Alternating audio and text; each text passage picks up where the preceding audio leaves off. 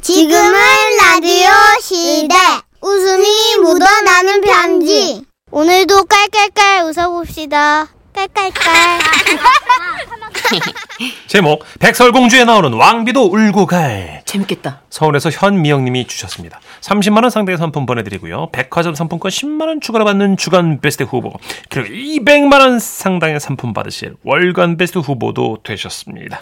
써니 엉니, 천식님 반갑습니다. 네네. 음. 엉니예요 저는. 날마다 두 분 케미 덕분에 전혀 지루하지 않게 하루를 보내고 있는 청취자입니다. 두 분이 제 사연도 읽어주시면 웃음과 감동이 만 배는 커질 것 같아 용기 내어 적어보아요. 아, 고맙습니다. 먼저 저희 가족 사항을 좀 설명드리면 고만고만한 살림에 아빠는 건설 현장에서 미장공으로 일하셨고 엄마는 가정 주부셨으며 딸만 넷이고 그중 저는 둘째 딸입니다. 제가 어릴 적에 우리 아빠는 술을 참 많이 드셨는데요. 술이 달라 인생이 쓰단 얘기지. 음, 그 당시엔 왜 저렇게 술을 많이 드시나 원망도 했는데, 에휴, 저도 나이란 걸 먹어보니 이해가 되기도 하더라고요. 직업이 힘든 일이라 몸의 고단함을 잊으려고 드셨겠구나 하고 말이죠. 무엇보다 저희 아빠는 음주 전후가 확실히 다른 분이셨는데요. 네. 음주 전에는 통 말씀이 없으세요. 근데 술을 드신 음주 후에는 또 다른 아빠가 나타나시니, 그러니까 그게 이제 히트인 거죠. 말씀이 계속 반복되는 거예요. 아 저 우리 딸들 다 나와봐. 네, 언니는 왜 안 나와? 나왔어요. 그래 어, 일단 저 이 아이스크림 받고 우와, 아이스크림이다. 아빠에게 다 끝나면 그때 먹어라. 네, 그래.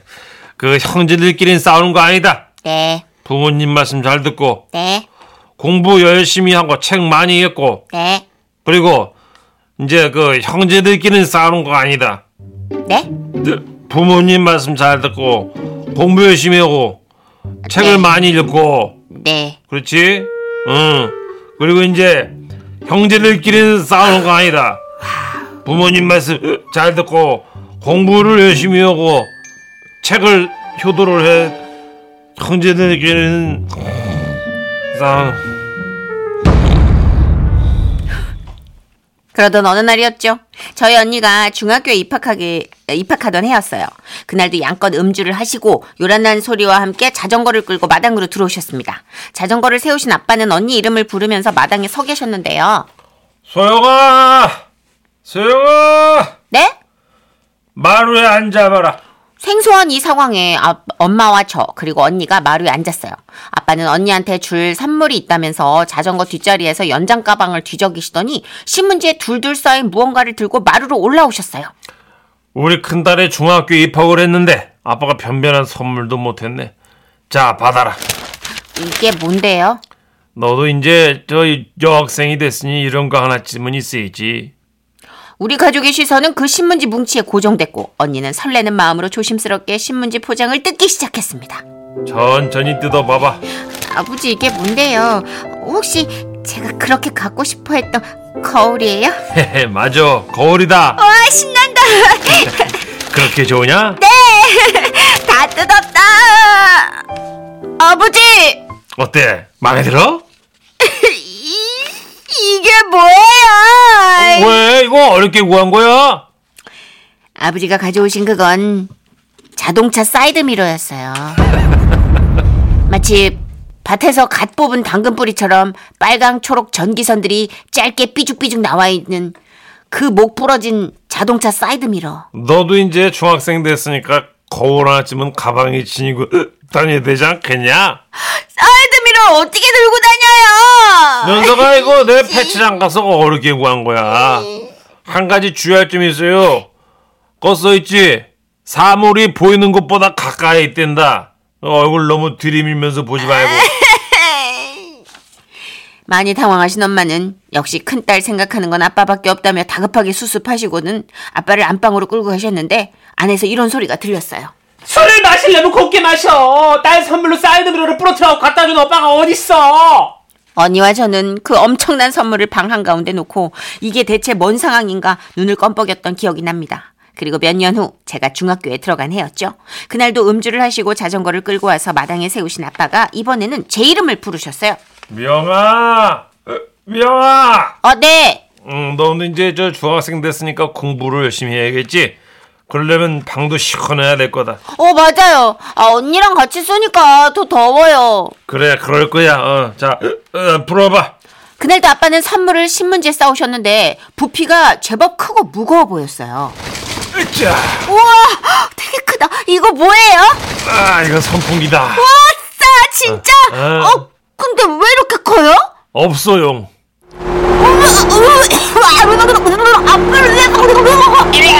아, 얼굴 근데 가만히 뭐, 뭐 하고 있는 거야?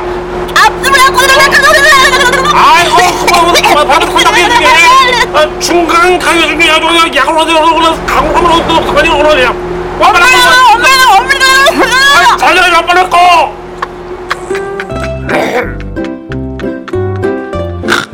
이게 뭐야?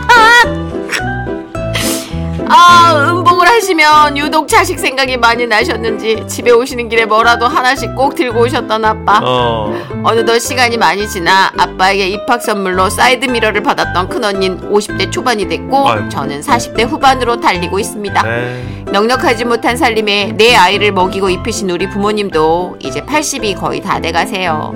아빠는 50 후반에 위 내시경 검사하시고 경고를 받으신 후 단칼에 술을 끊으셔서 제가 어른이 된 후에는 술에 취해 뭔가를 들고 오시는 일은 한 번도 없었는데요. 가끔은 그 시절 술에 취해 해맑게 웃으시던 아빠 얼굴이 그립기도 합니다. 아빠 엄마 건강하게 지금처럼 저희 곁에 오래오래 계셔주세요. 사랑합니다.